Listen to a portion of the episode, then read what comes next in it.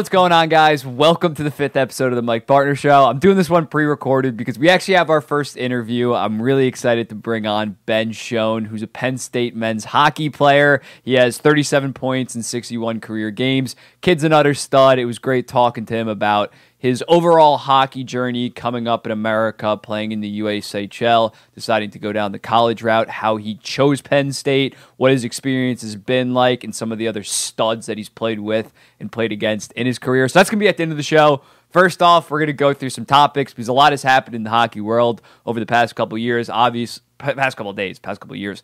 Uh, Mike Babcock obviously fired. I did a full video on that. I'm not going to talk about the Mike Babcock thing, but I am going to talk about Jarmo Kekalainen and his overall job security and if he should have been fired or not. We're also going to go over Shane Pinto. He's still a restricted free agent, and Ottawa doesn't really quite have the money for him right now. It's not really like a Trevor Zegras situation where they're just not negotiating. Senators got to do something to move money in order to sign him. And then lastly, we're going to go over a pretty serious topic. Alexander Ovechkin, some comments regarding the pride themed jerseys came yesterday from a Russian interview that he did. We're going to go into that lastly. And then the Ben Schoen interview, and on a positive. We talked for like 36 minutes. I was expecting only 15, but I was elated that we just really dove into the, his career and overall hockey as a whole. So I'm really excited for that. But without further ado, let's get into our first question. This comes from Bryce. Saw Frank Seravalli write a pretty scathing article on Jarmo and how he should have been fired as well. Do you think he should be fired after this utter gong show? So obviously, Kekalainen was the guy that brought in Mike Babcock, him, him and the president of hockey operations. It was their choice. They really needed to hit on this hire when looking at Mike Babcock because they were coming at, off such a dreadful year. And Jarmo Kekalainen as a whole has been there for literally over a decade. He was hired spring of 2013, so this was kind of his last probably his last coaching hire unless it really worked out. It could have been his last coaching hire, but apparently not because now it obviously ended in utter disaster and the Columbus Blue Jackets came out with a statement saying, "Yeah, he's he's to stay. Uh, we still have faith in him. He's he's our guy. It, he's definitely on. We're definitely disappointed in him." That statement was kind of along those lines of like, "We're disappointed. We're to hold him accountable, but we're not to fire him. We're to give him another shot." And then Frank Seravalli, I think before maybe even that came out, he wrote this brutal article, basically being like yeah, Mike Babcock's gone, but why the hell is Frank? Why the hell is Jarmo Kekalainen still here? He went in on him, so I kind of wanted to go over some of that right now. Wait, that's the tweet. Um, yeah, this is Frank Seravalli's article. He says GM Jarmo Kekalainen somehow thanked Babcock for his hard work, which included allegedly inspecting players' camera rolls and professionalism and working with the team to step down. No joke. If Babcock had any professionalism, he'd still be employed. So he really went at him in this and just overall said basically that Jarmo Kekalainen is the general manager of this organization. So the fact the buck and the leadership kind of has to stop with him buck stops with him. Yeah, that's the saying. So when you look at your general manager, especially a guy that's been here for over a decade and is coming off his worst season yet, how does that guy survive this kind of scandal where it's without a doubt one of the not biggest it is one of the biggest hockey scandals in the NHL. Like obviously got figured out. There's not horrible ramifications like say the 2018 World Juniors, but this is a, this is been one of the ba- worst looks for the NHL in recent years. So you look at that, the guy that's been here for over a decade that hasn't really posted amazing results. They've made the playoffs five out of those 10 seasons. They've only won one playoff series. How does he survive that, especially because it's been started off pretty rough, then they actually did pretty decent. Now they're back on the downturn. They probably should be better this year, but like the, the downward momentum season over season has been dissipating. So you look at Jarmo Kekalainen, it's pretty surprising that he still has a job. I thought he should have got fired after bringing in Johnny Gaudreau on that massive deal, obviously doing the Laine trade. This season, they should have been far better, even with Zach Werenski getting hurt like 10 games into the season. I thought that they were extremely disappointing. It's unacceptable to be like the worst team in the entire NHL. And also, I think Seravalli made a good point when looking at – Columbus. He's had this job security, but other markets like Buffalo, Winnipeg, Edmonton, Calgary, Ottawa, they are not as easy on their general manager. For example, in Buffalo, Jason Botterill, he only left he only lasted 3 seasons when they were going through their rebuild and they said, "Yeah, this isn't working. Get out of here." So it's weird that Columbus again, they aren't this massive hockey market, so maybe you can't have the expectations that you have in Toronto, that you have in New York, that you have in Montreal. But the fact that he's been there for over a decade and the results haven't been there, and they just went through this controversy, you would think that with most organizations, if a general manager had the same track record and then he was the guy that hired the guy that got fired that they would end up being gone. So it's really weird for Columbus that they're kind of sticking by these guns. If they were coming off a Eastern Conference Finals run, I could understand it He's like, oh, his vision is so clearly working, and I do think Columbus is going to be a much improved team. They simply have to be because they have so many young guys. They brought in Severson, brought in Provorov, but he doesn't have the track record to survive this kind of thing. I think it's really weird. Uh, it's just going to keep Columbus mid if, we, if they keep on having Jarmo. He's done some really good things. The Panarin trade, uh, Laine trade was probably a net win just because they were able to keep Laine, unlike Pierre Luc Dubois, who immediately wanted out, and the, the, Jets ended up having to trade him. But there's been some definitely wins and some Jarmo Kekalainen and some very solid draft picks. Seth Jones trade was also fantastic. Werenski that got him at like eighth overall. Uh, there's definitely been some wins, but overall, if he doesn't succeed after this year, if they are not at least an 80, 90 point team, 85, 90 point team, he should definitely be gone because this season, he this summer, he went all in, and obviously the decision blew up in his face. So looking at Jarmo Kekalainen, it is probably a make or break year. I made I made a clutch points video saying that it was his that he is on the hottest seat in the entire general manager. I made that like weeks ago before this Mike Babcock thing, and now it is literally do or die. He might have more pressure on him than Pierre Dorion, who has a new owner and obviously pretty high expectations. But let me know in the comments what do you think about Jarmo Kekalainen? Do you think he survives? Moving on, speaking of the Senators, looking at the Senators, Shane Pinto. But let me just restart this. Shane Pinto remains unsigned. Oh my God, what am I saying? All right. We got a question coming from Emmanuel. Shane Pinto remains unsigned and camp starts very soon. Is this a serious concern? I've seen some mock trades, but surely they'll make something work, right? So, looking at Shane Pinto, he obviously had a very good rookie year. He had 20 goals and 15 assists as a 22 year old playing around second line ish minutes because Josh Norris got hurt at the start of the season. So, although maybe he's not a Tkachuk, a Stützle, or Josh Norris like a key, key, key piece of this core, I do think he is a pretty valuable player. He's a very hard nosed two way guy for the Ottawa Senators this year. Whoops. And you look at him, he's very good defensively. His finishing actually wasn't that good, even though he scored uh, 20 goals. I think going forward, he is going to be that third line center for the Ottawa Senators that they're really going to need. A third line center is massive for a team, especially considering he's so good defensively. I think he can develop into that JG Pageau type like I know I'm talking about my Islanders and he was also on the Senators, but that kind of player that can give you 20 and 20 as well as I think he was like 53% on faceoffs, solid defensively. So I don't think that he's going to be this superstar. I don't think that he's irreplaceable irreplaceable. But when you look at Shane Pinto, you're probably not trading for him and getting a player of equal value. There was actually a trade proposal apparently from the Philadelphia Flyers saying that they were willing to take Matthew Joseph's contract along with Shane Pinto, and they basically said no. So looking at the Ottawa Senators, there's one guy that obviously is on the chopping block because right now they only have $895,000. Looking at Shane Pinto, he's probably going to want to deal around the Morgan Frost, talking about the Flyers, the Morgan Frost contract. Morgan Frost this year had 19 goals and 27 assists for 46 points. So one less goal than Pinto, but also seven more assists. So I think something in that range, $2.1 million maybe 2.2, maybe 2, I don't really know, is about fair for Shane Pinto. That's probably where he's going to end up. So they need to clear about 1 probably 1 1.5 just to be safe of cap space. So yeah, do you do that?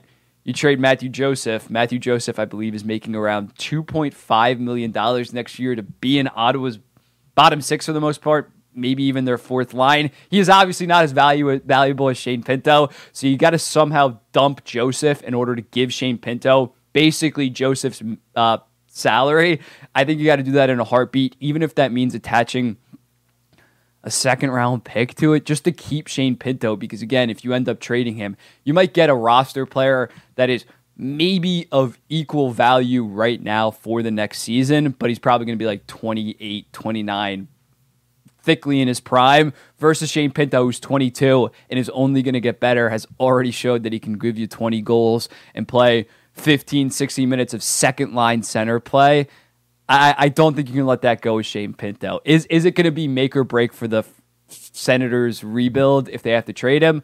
No, but I don't think I don't think that they're going to get to that point where they have to. We are coming up on training camp though, so it is a little scary. But I think a Shane Pinto deal is eventually going to happen. They're going to move Joseph. Travis Hamonic has like a no movement clause, so that kind of sucks for them. But I think eventually a Shane Pinto signing will happen. This isn't a Trevor Zegras where they have the salary cap. They're just messing around. Obviously, something's in the works from Pierre Dorion. He's going to make some type of trade happen and get it done. And Shane Pinto is going to be an Ottawa Senator, Long Island native.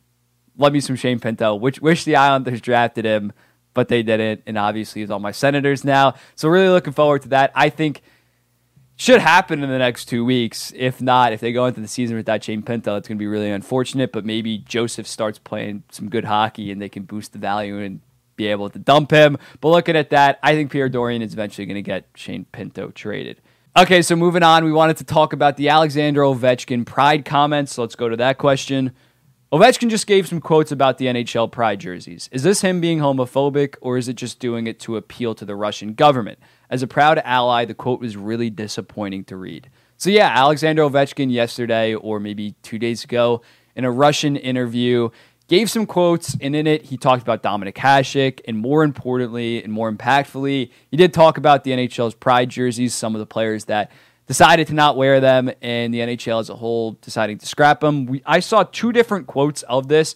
First from NHL Breakers, which, yeah, he was recently interviewed, and when asked directly about his thoughts on the NHL stepping in in regards to players refusing to wear pride warm up jerseys and the eventual banning of the jerseys altogether, he said, I'm glad the NHL stopped giving into political pressure. The world needs more of this. What else can I say? Well done. It shouldn't be like that everywhere. But the actual quote that I mainly saw that was actually reported by articles and not Instagram accounts was just talking about the players that did did not wear the pride jerseys and the NHL's leadership for not imposing any sanctions and it's the same quote.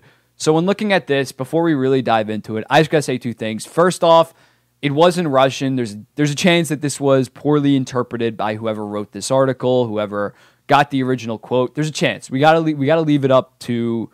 We can't say that it is definitive until we see the actual like article. I haven't seen like the actual article and it actually properly translated or like a direct source saying yeah that's basically what he said. And second off, me personally, I would wear the Pride jersey. I would show support to that community. I think hockey's for everybody. That is how we should operate in this league. I'm not afraid of a goddamn jersey. I'm an ally of the community. I would wear it. I would happily wear it. I think a lot of them look fantastic, a lot better than other teams' warm up jerseys or some of the other theme night jerseys.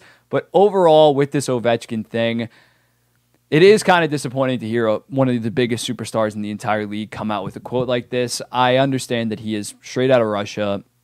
Vladimir Putin's like right hand guy. I think his profile picture is still Vladimir Putin.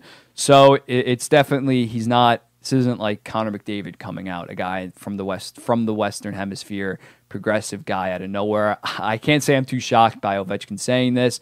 I think in relation to the NHL punishing James Reimer, Ivan Provorov, the guys that didn't wear it, I can see where he's coming from on that. Like you should have some freedom of choice to be able to wear what you wear, especially optional uh, theme night uniforms. I can see where he's coming from. Again, me personally, I would just wear the goddamn jersey because hockey's for everybody. It's a jersey. You're not going to go to hell just because you wear a goddamn jersey. And especially religions nowadays, especially Christianity. I don't know about Russian Orthodox. Christianity is becoming more and more accepting of that community and realizing, oh, that's ridiculous. Like 1920s what they were preaching is is nonsense. So when looking at the pride jerseys, again, I, am not. I don't think Alexander Ovechkin hates LGBT LGBTQ members. I don't think that he he's that malicious.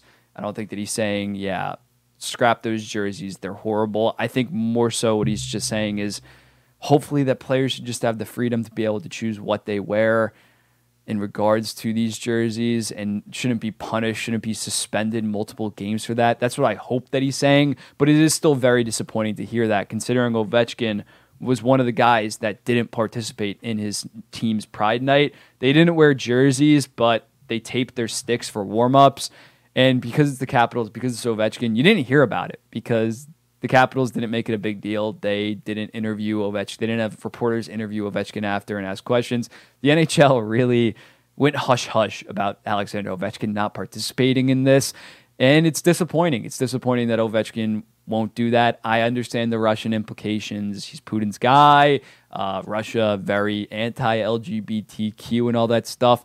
But yeah, for for a guy in the year of 2023 to still be holding some of these beliefs is definitely unfortunate. I'm not going to push my beliefs onto him, but it is it is disappointing that some players in the NHL because the thing is with this is 95, 96, 97% of NHL players are happy to wear these jerseys. They understand that hockey is for everybody, that the LGBTQ uh, that, that they're a massive fan base within hockey. They're a growing, rapidly growing fan base within hockey, and we should make them feel included in this game that we all love. So most most NHL players are a, are for this. They, they they they get up for this game. They love they love rocking the pride jerseys because again, some of the pride jerseys look better than most of the theme night jerseys. They have really done a good job designing those jerseys.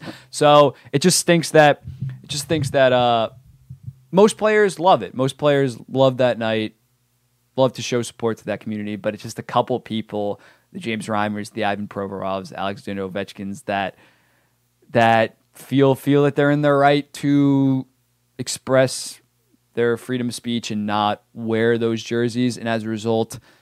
It seems like all the progress that goes into those nights, just a couple guys deciding not to participate. It feels like we just we just the, all the good work is taken back by it, which is really unfortunate. And I, I personally really hate to see like the Ivan Provorov. Everybody else wore the jerseys. It was probably a great night in Philadelphia. People felt welcome, but then once the reports came out, oh, Ivan Provorov, no, he he didn't feel like wearing it, and and he played that night. I'm sure if I was a member of that community, I, I would be pretty disappointed in Ivan Provorov. Uh, do do I think that they should be nonstop attacked on social media? Of course not. They are expressing their their freedoms. Uh, it, do I think it is a little bit backwards of of freedoms to not include a group? I kind of do, but I, am not going to be the one that's that's on social media absolutely bashing them for it. I don't think that even James Reimer, Provorov, Ovechkin, again, I don't think that they hate that community. I think that they're they just think because of their religious beliefs, because of the community that they're in, that to promote it maybe in their minds is just not right? I, I, I have a hard time wrapping my head around, but everybody has their own decisions to make. And as a result of this, the NHL overall has decided to get rid of theme night jerseys, which which I do think is from a marketing business standpoint, from a business standpoint, PR standpoint, I get where they're coming from. That they're just going to scrap them all. I think military, hockey fights cancer, all of it, just to avoid controversy that comes with the Pride Night. Because again, it stinks so many players do love it, so many players wear it, but but the the blowback that they got from it was so strong because some of their base is I mean a lot of some of their bases are on far of both sides, far of both sides, which is most sports. But like hockey, I found is like there's a very very very progressive side, a very very very conservative side. Then you got me and hopefully most people in the middle. So there's there the Ivan Provorov night was one of the most controversial nights I've ever seen on, on hockey social media. So they're just scrapping it. They're deciding that it's not, which sucks, that it's not, that the juice is not worth the squeeze, which is a very disappointing message for the NHL to send. But I can kind of see where they're coming from from a controversy standpoint. Overall, I, I wish that they did stick to it and just said, oh, if players don't want to wear it, it's disappointing, but they're in their rights. But the 95% of players that do want to wear the jerseys and show support to that group, they are more than happy to. The fact that they're just scrapping it as a whole is pretty disappointing. The fact that as a result they have to scrap Hockey Fights Cancer, scrap Military Appreciation Night, I, I, I don't like that. It's just very disappointing. But but let's move on. Moving on. that's too sad. Of, disappointing of a topic. Not disappointing, but just like too somber of a topic. I hope that Ovechkin changes his mind. I hope the NHL eventually goes back to the Pride jerseys. But moving on, we got a really exciting interview with Ben Schoen. Ben Schoen, obviously, men's Penn State men's hockey. Penn State's really been on the come up in recent years. So I got the chance to uh, sit down with him over Riverside Zoom and talk about his career as a whole. So I'm to throw you over to that interview. I just smashed the mic. Throw you over to that interview and Thanks for watching. What's going on, guys? Welcome to the first ever interview on the Mike Bartner Show. I am more than happy to be welcomed by Penn State's very own Ben Schoen. He has 37 career points in 61 games for the Nittany Lions and is gearing up for a big time junior season. Ben, how are you doing? I'm doing good, man. Thanks for having me. Excited to be here. Excited to be here. Ah, dude, it's it's my pleasure. Happy happy to expose the world to some college hockey. I'm definitely trying to there we go. get into this there space more. I feel like it's way undercovered. People like care about like Canadian junior hockey so much, but hockey, college hockey, just gets underrated so much. Yeah, it's definitely a market that hasn't really been tapped into as much as it could be. Um, I mean, obviously, everything college hockey's trying to get that going, and they've done a great job so far. But like, yeah, I mean, it's just it's not very it's not marketed very well. I mean, the Big Ten does a good job. Obviously, it's a lot more money involved in the league, so um, marketing and TV deals is a lot easier. But definitely some of the smaller schools, um, it's a tough tough to get you know their games on TV and stuff. But hopefully, it just keeps growing. It's definitely grown a lot more recently, but definitely could be a lot bigger. Yeah, I feel like I feel like with this year, like Fantilli on Michigan, like arguably the biggest brand in the entire sport. You had Logan Cooley, Matthew Knies, Snuggerud on Minnesota. You had like some of the biggest stars and just like biggest prospects in hockey on some of the biggest teams in college hockey. So this year, I definitely saw like a spike in overall interest with my personal following and just overall. So hopefully, definitely that consider continues. Yeah. Yeah, yeah I mean, uh, like having Logan Cooley and like guys like Fantilli is just it's I mean it's insane getting to play with them but or play against them but like just like whenever we play Minnesota or like Michigan like the game's completely sold out like everyone's watching like especially this year in the Frozen 4 I think having both Michigan and Minnesota in like I know the TV ratings or something were one of the best just because probably those two guys honestly and like Michigan does a great job like they're always pretty hyped up, and everyone's following Michigan, uh, Minnesota too now. I mean, they just constantly are bringing in first rounders. I mean, my freshman year, I freaking played Owen Power, Kent Johnson, Bordeleau, like Matty Beniers all on the same team. It was just like it was unbelievable, such a cool experience. So definitely the big teams do a good job with that. Yeah, speaking on that, is is there any player or team in particular this year that you're like really gearing up for in the Big Ten or maybe at a conference? Got like a a game circled on your schedule almost? Hmm. This year, I'm trying to think who's. We lost a lot of the big names for sure. Um, um, I think just like I mean, it's always fun to play uh, Michigan. Um, they're always bringing whoever. You know, I don't really know exactly who their big big prospect is this year coming in, but I mean, they're gonna I played with Gavin Brindley, who just got drafted like first overall in the second round, and he's a really good hockey player. And guys like Seamus Casey, those types of guys are just so fun to play against. They're so talented, and it's tough like being on the ice against them. But I mean, I'm used to it. Like growing up when I played in the USHL, I played against that NTDP team with Jack Hughes and Caufield and Zegras, and like it was just I almost wanted to just be on the bench just so I could watch these guys play. Like it was Study just them, so take some sick. notes. Yeah, yeah. That, that yeah, was probably I, the coolest hockey game for sure. Yeah, I remember you telling me when when we DM back and forth that you that you roomed and played with Matthew Knies. Like, what was that kind of experience like playing yeah. with him, and how, how do you think that he is as a player and going to be? So I was originally playing for Youngstown, and then I got traded um, to Tri City where where Matt Knies was playing, and um, he's just an awesome guy, such a good, good kid, and like he just loves hockey, man. Like he is built for hockey. He's six two or six three, like absolutely in the best shape of his life, and just like a man against boys when we were playing in the USHL. But um, I think he's unbelievable. I played against him when he was at Minnesota. Um, he just plays the right way. Like he's smart with the puck. He doesn't force anything. If he plays, if he has to chip in and go hit a body, he'll do that. Like he kind of brings it all. He'll kill penalties, block shots. Like he's a guy that can just do everything. And I mean, if you put him with the right players in Toronto, I think the the sky's the limit for that kid for sure. Yeah, it was it was personally watching him with the Leafs right now. Like you didn't you didn't realize that he was a rookie that he was playing like his fifth or sixth game in the NHL. He obviously had like the grown body of NHLer, but he also had the intelligence and the skill to keep up.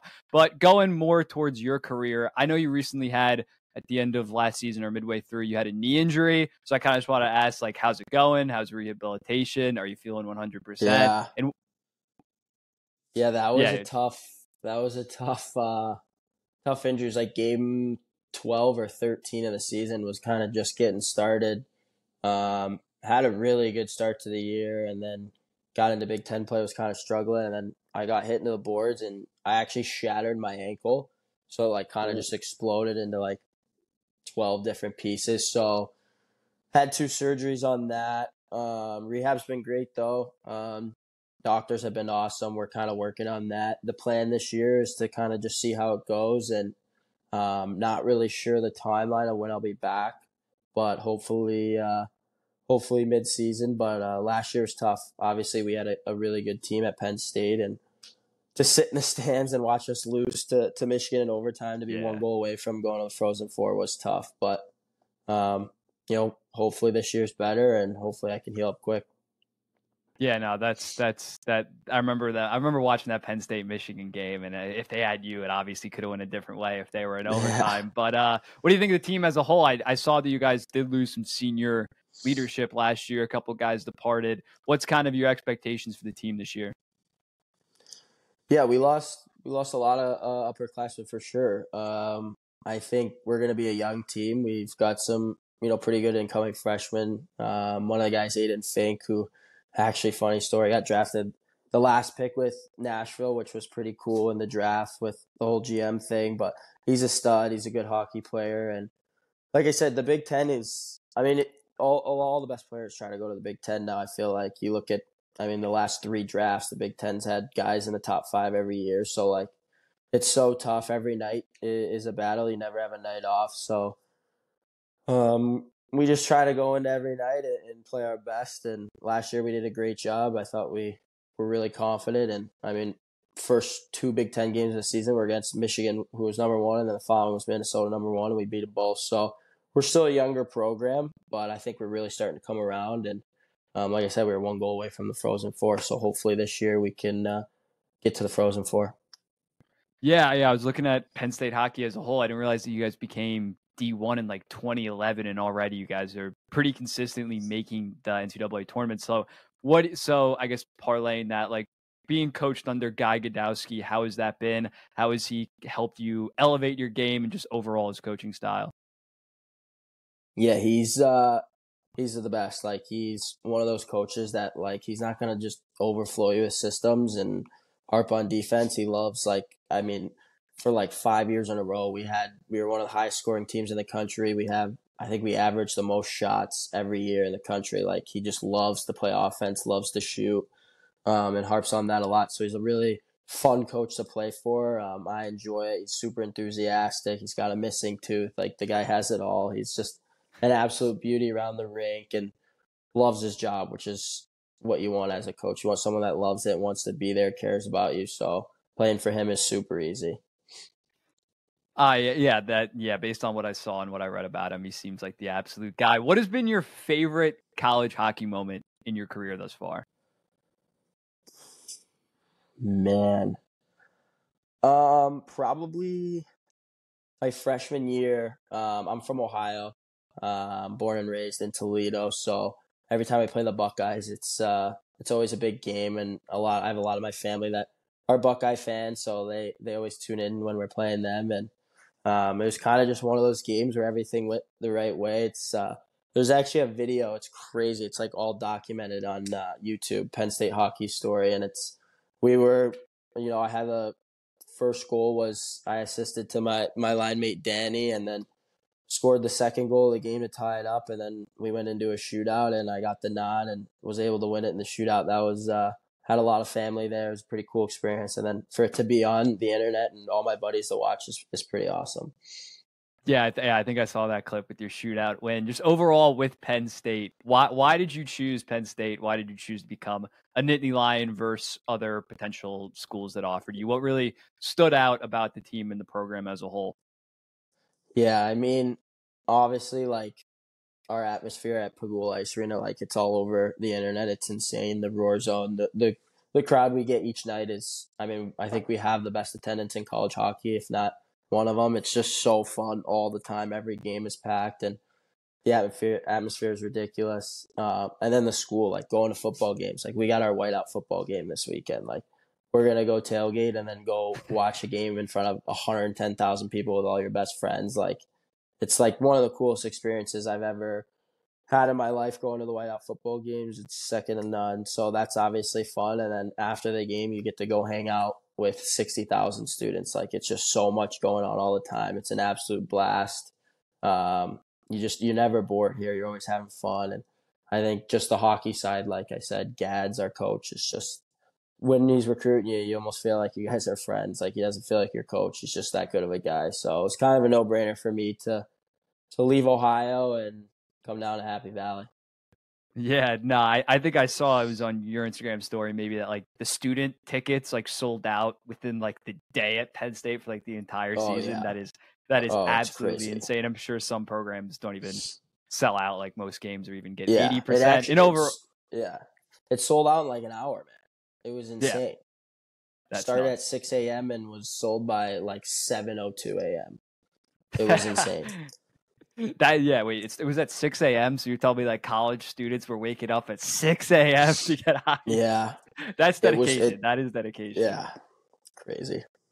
Yeah, I love that. And yeah, I, I saw that before you were committed to Miami of Ohio, right? But then you decided to reopen your commitment. So I could definitely understand from not nothing's wrong with Miami of Ohio, Yeah. Penn State's definitely on a different level in terms of facilities, overall experience. I, I think you probably made the right call on that one. Yeah, I think Miami, like, uh, you know, at the time I committed at a pretty young age. And honestly, like the years before, they were in the Frozen Four twice. They lost in the national championship to, to BU, um, like two years before I committed. And like, they were actually a really good program. They were doing well. And then, um, you know, a couple coaches got fired. And then I think I went through like three different coaches there. And I was kind of, you know, just fed up with it and wanted to uh, go somewhere where I knew it was stable and um, kind of opened up my recruitment. Um, I think I was like 17 and um, visited a couple schools, talked to some coaches, and then kind of narrowed it down and came down to, to Penn State. Happy I made the decision. If, if I may ask, what was what was the other schools in the mix at the end? What was like the final the final three? What hats The final for three, the yeah, the final day? three was uh, it was came down to Ohio State and Boston College for me, and then Penn State, and decided to decided to uh, go with Coach Guy Gadowsky. I felt he just Yeah. you know loved my game the most, and I thought I'd fit well there. So the hometown Tough decision school, though. Yeah, the hometown school. As I say, you talked about Ohio Yeah, State before, but yeah, you definitely got to go based on what what program you feel best instead of just staying local. Yeah. Personally, so I I, My I do buddies think weren't too happy. My buddies weren't Oh, too yeah. happy about that one. They wanted me, Yeah. all my friends, go to Ohio State. Yeah, yeah, I could imagine. Yeah, for me, like Rutgers, all my friends went to Rutgers. I decided to. well, I obviously didn't play college sports, but yeah, I was like, I'm heading out, going going down to Miami. We got to get University of Miami a college hockey program. But uh, Oh my Yeah, gosh, yeah, I think- I think- so sick. could be like Arizona State, U Miami, Yeah. get a team up in Tampa, all that stuff. Grow the game, grow the game. Take notes. Grow the game. But- But uh, overall, your your come up. I I saw in a previous interview that you grew up. You played for like the Red Wings or like around that area of Detroit. You played for like Chris Draper. So if you can kind of speak on like how you came up, because I'm sure a lot of my followers are between like the ages of 12 to 18, playing hockey, trying to follow the dream, get to college hockey, maybe get to the pros one day. So if you can kind of document your personal experience and the steps that you took to get to where you are right now. Yeah, I uh, grew up in Toledo, Ohio, uh, just a small town, and um, you know, not big on hockey. We uh, not too many guys come out of Toledo and play Division One or or the NHL, so it was kind of just started playing there, and then um, kind of getting some interest from you know select teams and all that stuff. And um, I think the age like ten, I got invited to play for Team Detroit in the Brick Invitational, and at the time Chris Draper was the coach, so and he was still playing playing in the NHL, so it's kind of like, yeah, I'll come I'll come play for this guy. It's that'd be pretty cool. So we try out, we go there, and of course, like our first practice is in the Red Wings arena, and next thing I know, Datsyuk's in the locker room and Zetterberg and all these Red Wings guys, and I'm you know ten years old meeting all these studs. It was pretty pretty amazing. So got uh, made a pretty good connection with Chris, and um, he obviously liked me as a player. So um, the following two years, I played in Toledo, and then um, got the call from him to to come out to Detroit and play for Little Caesars with him and his team, and absolutely loved it. I mean, it was it, it was probably the coolest thing I'll ever do in my life. Like we were practicing before the Red Wings game, and then after the practice, we would just get undressed and go up to the suites and watch the Red Wings game for free with our parents. Like Chris set us all up, and then some practices we would literally have like the away team, like Ovechkin, Sidney Crosby. I met so many guys would just walk through our locker room door, and Chris would introduce them, and they'd give us tips of advice. And you know, at the age of fourteen or thirteen, however old I was, you're not really thinking much of it. You're kind of just like, "Oh, this is so cool." But looking back at it, it was like, how many kids get to like meet all you these yeah, NHLers? Yeah, it was it was unbelievable. And then we practiced. We got moved to the new Red Wings arena, and like I said, we just Larkin skated with us. Like he was doing one on one battles with Dylan Larkin at the age of 15. It was like, what the heck's going on? So it was truly an amazing experience. And then, um, so I played 14 15s there for Little Caesars and then um, kind of got some interest from the USHL and um, a couple teams offered uh, to tender, um, which means uh, you pretty much get picked before the draft. So I decided to take a big jump at the age of 16 and go play in the USHL, which I think most people do say it's one of the hardest jumps to make in hockey. I mean, you're literally going from children like playing with your own age to absolute 21 year old men. So yeah, that was a big jump for sure. And it was tough, but, um, you know, I learned a lot about myself and I had a pretty good first year um, as a 16 year old and then was able to go to the uh, U.S. Um, national camp tryouts and um, made the the team that headed over to the Hlinka Gretzky Cup. So that was pretty cool. Got to play overseas a little bit with Team USA and had a had a really good tournament. It was a lot of fun and I mean it was pretty cool. There's just all the NHL scouts are there because that's kind of the first scouting for that age group. So got to play, you know, Team Canada guys like Cole Perfetti and Quinton Byfield and um, Jamie Drysdale, all those guys. So that was awesome. Um, and then yeah, I played in the USHL for my sophomore, junior, and senior season, senior year in school, and then headed uh, to Penn State. That's awesome, man. That's that, that that's a really cool journey. You've been dedicated on the path. How was your USHL experience overall? Positive, uh, good learning. I don't know, like just just just what was? Yeah. Would you recommend like that path for players?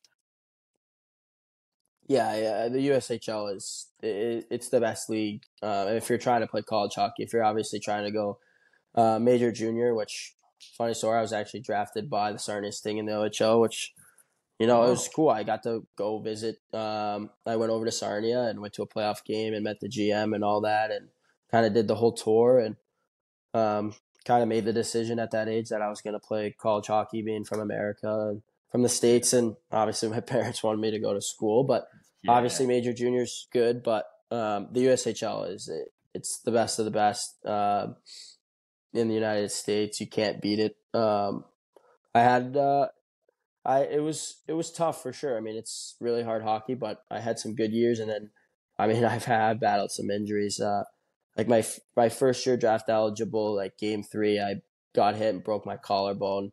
Um, was out for three months and then came back and then COVID hit. So I didn't really get to play in that uh, season. And then my second year, uh, I got hurt again. Um, I, I just got hit and something with my head. I was out for a while.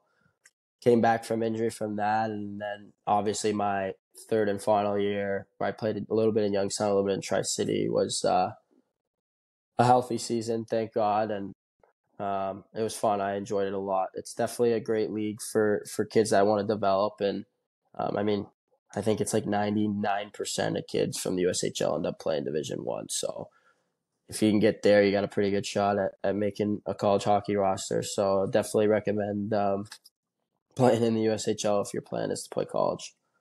Yeah, no, that that's awesome. I feel like even like some Canadians are starting to head to the USHL just because regarding college hockey, you obviously get a fantastic education versus CHL, you're like done by 20 and then you really have nothing to do. So I feel like the USHL is only going to continue to grow. So it's good that that you have positive things to say. But kind of moving on, maybe last hockey question here. Who did you growing up kind of model your game around?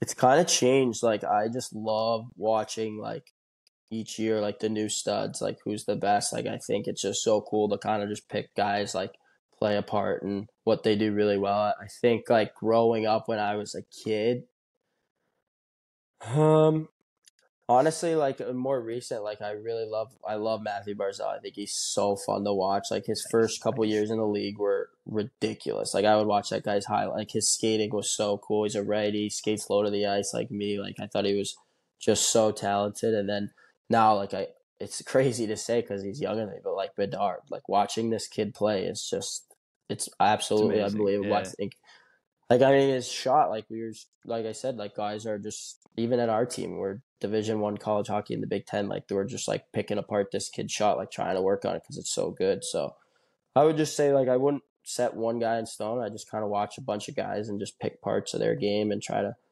see what they're doing well and see if I can implement it. Yeah, no, it's that's really good. If you can if you can skate like Barzal and have a shot like Connor yeah. you're gonna you're gonna be quite the player. That's yeah. good that you, that you that, yeah you don't just go one player trying to pick and choose in terms of that. Do you want to get into some more uh, fun, nonsensical uh, questions now? Yeah, sure. All right. What's your go-to pregame ritual? Do you do like anything before the game, or do you just get out there and warm up and then dominate? Yeah, um, uh, I think my main thing is uh, me and my teammate Danny Dzhaniyev. It's actually funny. He's the smallest player to ever play college hockey, which is five oh, foot shit. four. Yeah, it's kind of crazy. He's a stud though. Um, yeah. We always go sit on the bench and like when we get to the rink, like we'll literally take our suits off and we'll go sit on the bench and our student section is filled to the top. Like before Jeez. the like two and a half hours before the game. So we always go there and they uh we just kind of sit on the bench and interact with the student section, kind of just hang out, just to kind of get the vibes going, just relax. Um, we always drink uh, like a certain drink, and then we head to the locker room. So I'd say that's probably my only superstition. Ah, I respect that. Get get to know the fans, interact with people, showing yeah. up support you, and then then getting ready to go. So your favorite NHL team is the Red Wings. I can presume presume based on that yeah. based on that story. What's what's your expectations for the Red Wings this season? What's what do you think's going to happen? Man, I mean, uh, you would think by now, you know, hopefully the Yzerman plan's coming along. Um, I mean, I think we took steps. I don't know about our defense. Like, I know everyone says they're great and they're a lot older. I mean, I hope Seider can take another jump. I think that's going to be big for them. I, I think if he can really establish himself as a top defenseman in the league, that would be huge for us. Um, I do think Raymond took a drop back last year. I thought he was pretty good, but I, I don't know. I just feel like they didn't really give him as much. I mean, his rookie year, he was a stud. Like, he was all over the place. So hopefully this year, yeah, hopefully this year he kind of figures that out. But I mean, hopefully they play DeBrincat, Larkin, and Raymond. That would be that would be an awesome line. So hoping to see that. I'm not going to say we're going to be in the playoffs, but I think we'll be in the mix all year. Yeah, I mean, yeah, I feel like for them, like they get 90 points, DeBrincat scores like over 35 goals. Yeah. Larkin gets like back to like 57, 60 points. Seider goes for like 55. As long as their like core pieces do like half decent, I think that's a successful season. They don't need to be like all in yet because they still got a ton of guys yeah. coming up. But that would be a pretty successful season. Who's your favorite player on on the current Detroit Red Wings, if I may ask? Um, probably Larkin. Uh, I've met him a bunch. Like yeah, he's just sure he's an awesome guy. We've skated with him before. I think he's just, I think he's super talented. Uh, one of the best skaters still, I believe, in the league. He's um, super talented. Um, he's a great leader. I just, I don't know. I feel like this year is a big year for him. I think he can take another step and hopefully uh, kind of really establish himself as one of those top centers in the league. And I mean, he has the talent. He, I mean, his first couple years for the Red Wings, this rookie season, I remember going to the games. It was ridiculous when he was playing with Zetterberg. He was just unbelievable, fresh out of Michigan. But hopefully, he uh, takes another jump and we can get the Red Wings back in the playoffs because yeah. those were the days we were, we were spoiled for a while. Yeah, yeah, dude. Talk about it. And then Larkin's getting paid like number one center now. He's not making like I think like seven million yeah. before. He's making almost like nine now. So they kind of need him to pop out, pop off. But uh, who's your least favorite NHL team on the flip side of that? And uh, why don't you like them? Man, least favorite. Probably the Flyers right now. I mean, they're just so they're Damn. so bad. They're always so bad. I don't like. uh I think Tortorella like. I don't like when he like makes fun of Zegras for doing like the Michigan or says it's not a part of the game. I think that's like crazy. Like nowadays, like that's like one of the best things for the game. Like when the guy did the flip behind the net, you have like three, five hundred thousand kids trying it the next day. Like it's so yeah. good for growing the game. Like the old style is is moving on. We're coming into the the new style of hockey. So I don't know. I'm not really a fan of him, so I guess I'll go with the Flyers or, or my no, yeah, yeah, that's, right now. That, that that's respectful. Yeah, I, I, didn't think of why. Like, so I was like, they're so bad, but yeah, John Tortorella is like now yeah. that Babcock's fired, like the biggest boomer in the entire league, and it's similar yeah. with the Zegras stuff. It's similar to like when Steph Curry, like 2015, 2016, kids were just chucking on the playgrounds, and it helped grow yeah. the games. Like the fact 100%. Tortorella is not, yeah, like down with that he's just a dinosaur. Game's gonna move past him, and hopefully he'll be gone by the time the Flyers are are already starting to contend. But uh, moving on to a little Penn State question: What's your major in school right now? What are you majoring in? So I am uh, public relations. Um, it's communications major. Um, not really sure what I want to do with that yet. Kind of just it was a good major. Um, it's nothing crazy. It's my roommate last year um, was pre med. Like I watched that guy go through hell oh, every night. So I was like, absolutely not, not the biggest school guy, but um, a degree from Penn State gets the job done. So hopefully yeah. I can uh, just uh, keep doing well in classes and get a degree and and get out of here. Yeah, now from my personal experience, I majored in business. Not doing business right now, so it's yeah, you'll make it I mean, work. Yeah. It's not and, and, unless you plan on becoming a doctor where like you have to do pre-med and stuff like that it's really like not not that important but when you are in class do you sit in the front row or are you chilling in the back row yeah um our coach is big on that like our, our coaches take school very seriously like we got a thing in the locker room of like our overall team gpa every year and um they definitely like expect us to be in the front and introduce ourselves. So I would say I'm normally in the front, unless it's uh, unless it was a long weekend and I'm struggling that week. We'll we'll be in the back, but normally in the front. I respect that. I, was, I at Miami, it was like the football players were just in the back, like throwing paper planes. They did not care at all. So it's good. It's good that uh, the culture, the standard within the Penn State men's hockey program is to be academic. Yeah is academic as hell. But uh, Penn State, Penn State had that one TikToker, right? The academic weapon kid. You know that guy? Yeah, Brad Crow. Yeah, we did a couple videos with him. Really? Yeah. so yeah, yeah, you're learning from him. That's smart. That's smart. And then I got a hypothetical. You have three seats at a dinner, so you get to be with three people at a dinner. You have to pick one hockey player, one you one musician, and one actor. Who you going with? dream dinner lineup? Hmm. So musician is uh I'm a big Justin Bieber guy. Love Justin Bieber. I, I know he's it. I love it. Yeah. I get chirped a lot by the boys on that one, but I just eat it. I, I mean, he's a hockey guy. He played hockey. The guy's his music's good. I like his music, and he supports the NHL. He loves the Maple Leafs. He's actually like boys with Matthew, so I think that's so cool. Actually, yeah. So I'm gonna go Justin Bieber and then actor. Um, oof, man, Probably Leo. I mean, he's just That's stud. That's stud. Twenty five years vet. stud. I just yeah, I want to get his take on like this guy gets a new girlfriend like twice a week, so I want to figure that out. And what his- what his mindset is 25, with he kicks him to the curb. Yeah. He kicks him to the curb. Yeah. It's crazy. I think it's yeah. Yeah, so like figure that out with him. I think that'd be an interesting conversation. And then a hockey player. I mean, I've I, it's crazy. I've met probably so many NHL guys, which is crazy. So I'm trying to think of someone I dinner with them, haven't met. Um, I'm gonna go Bedard. I'm gonna. I, w- I would like to see like what the heck that kid did at the age of like six. Like, was he just doing arm curls dude. and forearm workouts and just like knew he was gonna be in the NHL at that age? Like, I want to pick that guy's brain for sure.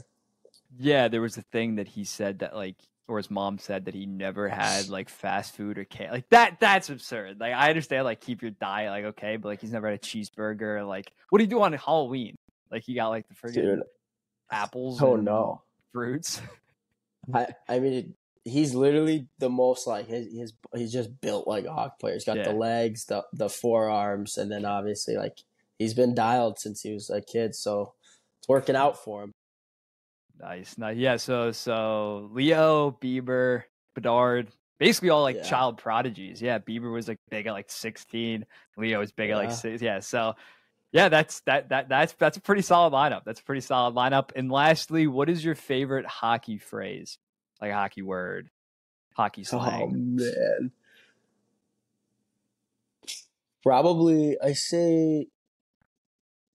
I mean, just like mess with the guys. Like call I, uh, beauty's uh, probably the number one. yeah. Just call a guy a like couple times good or interview. I was bad, like, yeah. beauty. Love throwing that around the locker room. So we'll go with beauty. I love it. Uh, thank you. This was great. We went for like 30 minutes. Anything you want to plug? Social media handles, Penn State hockey. Floor is yours. Thank you for hopping on. Yeah, I appreciate you having me. I actually got. Do you think I got a question for? you. Do you think uh, Patrick Kane finds his way to the Red Wings with DeBrincat, or Oh, I think he's gonna like sit out the start of the year, rehab, and then if the Red Wings are like still in the mix, like for a playoff spot, I think it's definitely possible. I I, don't think he's gonna like join them if they're like out of the playoffs just to be with DeBrincat. I think he's pulling like an Odell Beckham Jr. when he tore his ACL and then just like waited for like the t- right team to kind of show up and then go there. I probably wouldn't say the Red Wings, but it is the team that makes by far the most sense with DeBrincat. I I would want to see it just just to see DeBrincat and Kane back together. What do you think? yeah? I mean, that would be like, oh my gosh, that would be so cool to see. I mean, I know he's obviously dropped off a little bit. Like now, he's getting older, but I mean, it's still Patrick Kane. Like, No, he's, he's it would be of the most so cool. players. Yeah.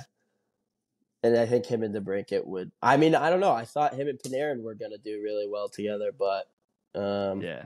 they were kind of eh, they didn't really have that old chemistry. So maybe maybe DeBrincat was his guy. So maybe we got to get them back together. Hopefully, he doesn't go to Buffalo because we got a lot of Buffalo guys on our team, and I don't need to hear that. Yeah, Buff- Buffalo would be cool because it is like the the coming home. But I yeah, I personally would rather see him in Detroit just to get that DeBrincat and Kane Kane going. But uh, anything else you want to plug? Anything anything at all? Um, no, I mean, I think uh, I think we hit it all. I appreciate it. Like I said before, having me on. I uh, No problem, man. love the takes, man. Love the takes. Thank the takes you. are good. I'm always showing them the boys in the in the locker room. We actually, I got a funny one. So me and a couple guys on the team are huge Star Wars fans, and we saw you nice. Uh, rank the Star Wars yeah, movies. Oh, we were going at it about them. We were just all picking and choosing. It was hilarious. But what's what's, what's your favorite? What's your what's your favorite? What's your top three? I s- the boys are gonna chirp me again on the air. Um, probably my top three. Oh, um. So we had a discussion. I don't know. Phantom Menace is so underrated. So I'm gonna go Phantom not Menace. top three, not top three, man. No, we won't throw it in top three. We'll go I can see top five. I can see Uh, top five. Empire. I like. I love Empire Strikes Back. I think that's sick. Respectable. It's respectable. Um. Oh, this is so hard for me.